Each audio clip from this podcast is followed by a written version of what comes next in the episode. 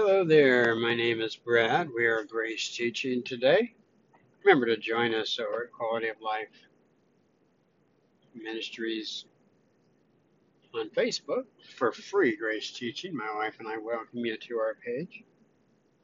You know, the message God loves everybody unconditionally is a very popular message, isn't it? In fact, it's it's being spread so much that uh, you know it's there. you know who doesn't want to hear that message? The lost and those who believe in Christ. And so that's a good message. And we're not going to say that's not a good message, but this message is about God's righteousness. What is that? And just who is righteous today in God's sight? Remember, righteous in the Greek language means to be right with God.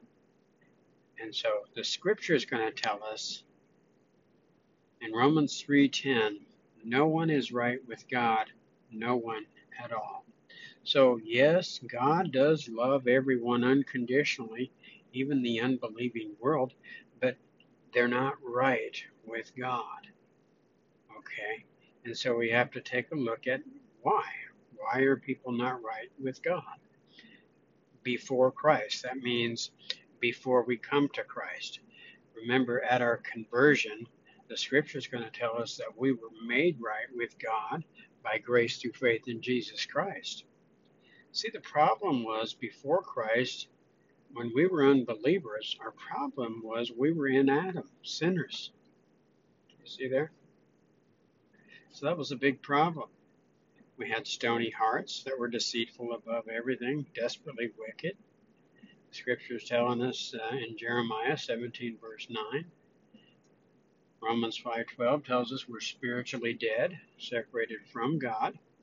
Not to mention John 8:44, where Jesus speaks to an unbeliever and says that you know you belong to your father, the devil. And so keep in mind, though, there is hope for you if you're not in Christ, if you're an unbeliever. The truth is, yes, God does love you unconditionally, but you're not right with Him. And so the reason why we're not right with God before Christ is we're not alive spiritually. We have an old heart that's deceitful above all things and desperately wicked. So, how does a person get right with God? How is it possible for a person to be acceptable to God? And how can a person become a child of God? How can a person be made spiritually alive?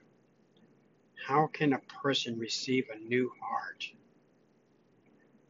Well, God's righteousness, folks, is life in Christ.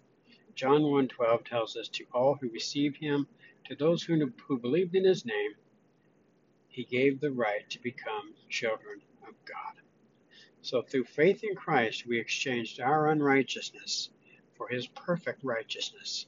So, resting in our right standing with God will free us from the impossible task of trying to keep us clean before God.